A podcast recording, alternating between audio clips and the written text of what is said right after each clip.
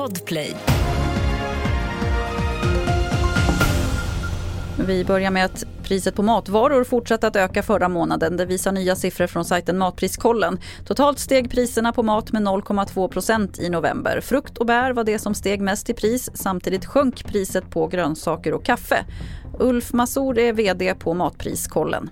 Den prishöjningen som är nu, man kan tycka att det inte är så mycket men det är ganska stora tal ändå. Vi har haft en ganska lugn period innan. Och vad beror den här ökningen på? Ja, det är ju, en del av det är ju sånt så att det, efter, det tar väldigt tid att prisförändra någonting i den här branschen. Och en hel del är valutaeffekter, att vi har en svag svensk valuta. Det är råvaror som sticker iväg i pris och naturkatastrofer som händer, alltså det är torka eller stormar och sånt som också påverkar vissa grödor. Israels offensiv i Gaza fortsätter även i de södra delarna av landremsan. Anfallen kommer från luften men även i form av en markoffensiv. Israel fortsätter även att uppmana människor i flera områden att evakuera.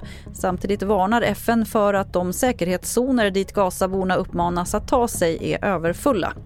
Till sist kan vi berätta att musiktjänsten Spotify kapar sin personalstyrka med runt 17 procent. Det skriver de i ett pressmeddelande. Anledningen är det ekonomiskt tuffa läget. Sedan början av året har Spotify sagt upp 8 procent av sin personal och framförallt då inom poddverksamheten. Fler nyheter finns på tv4.se. Jag heter Lotta Wall.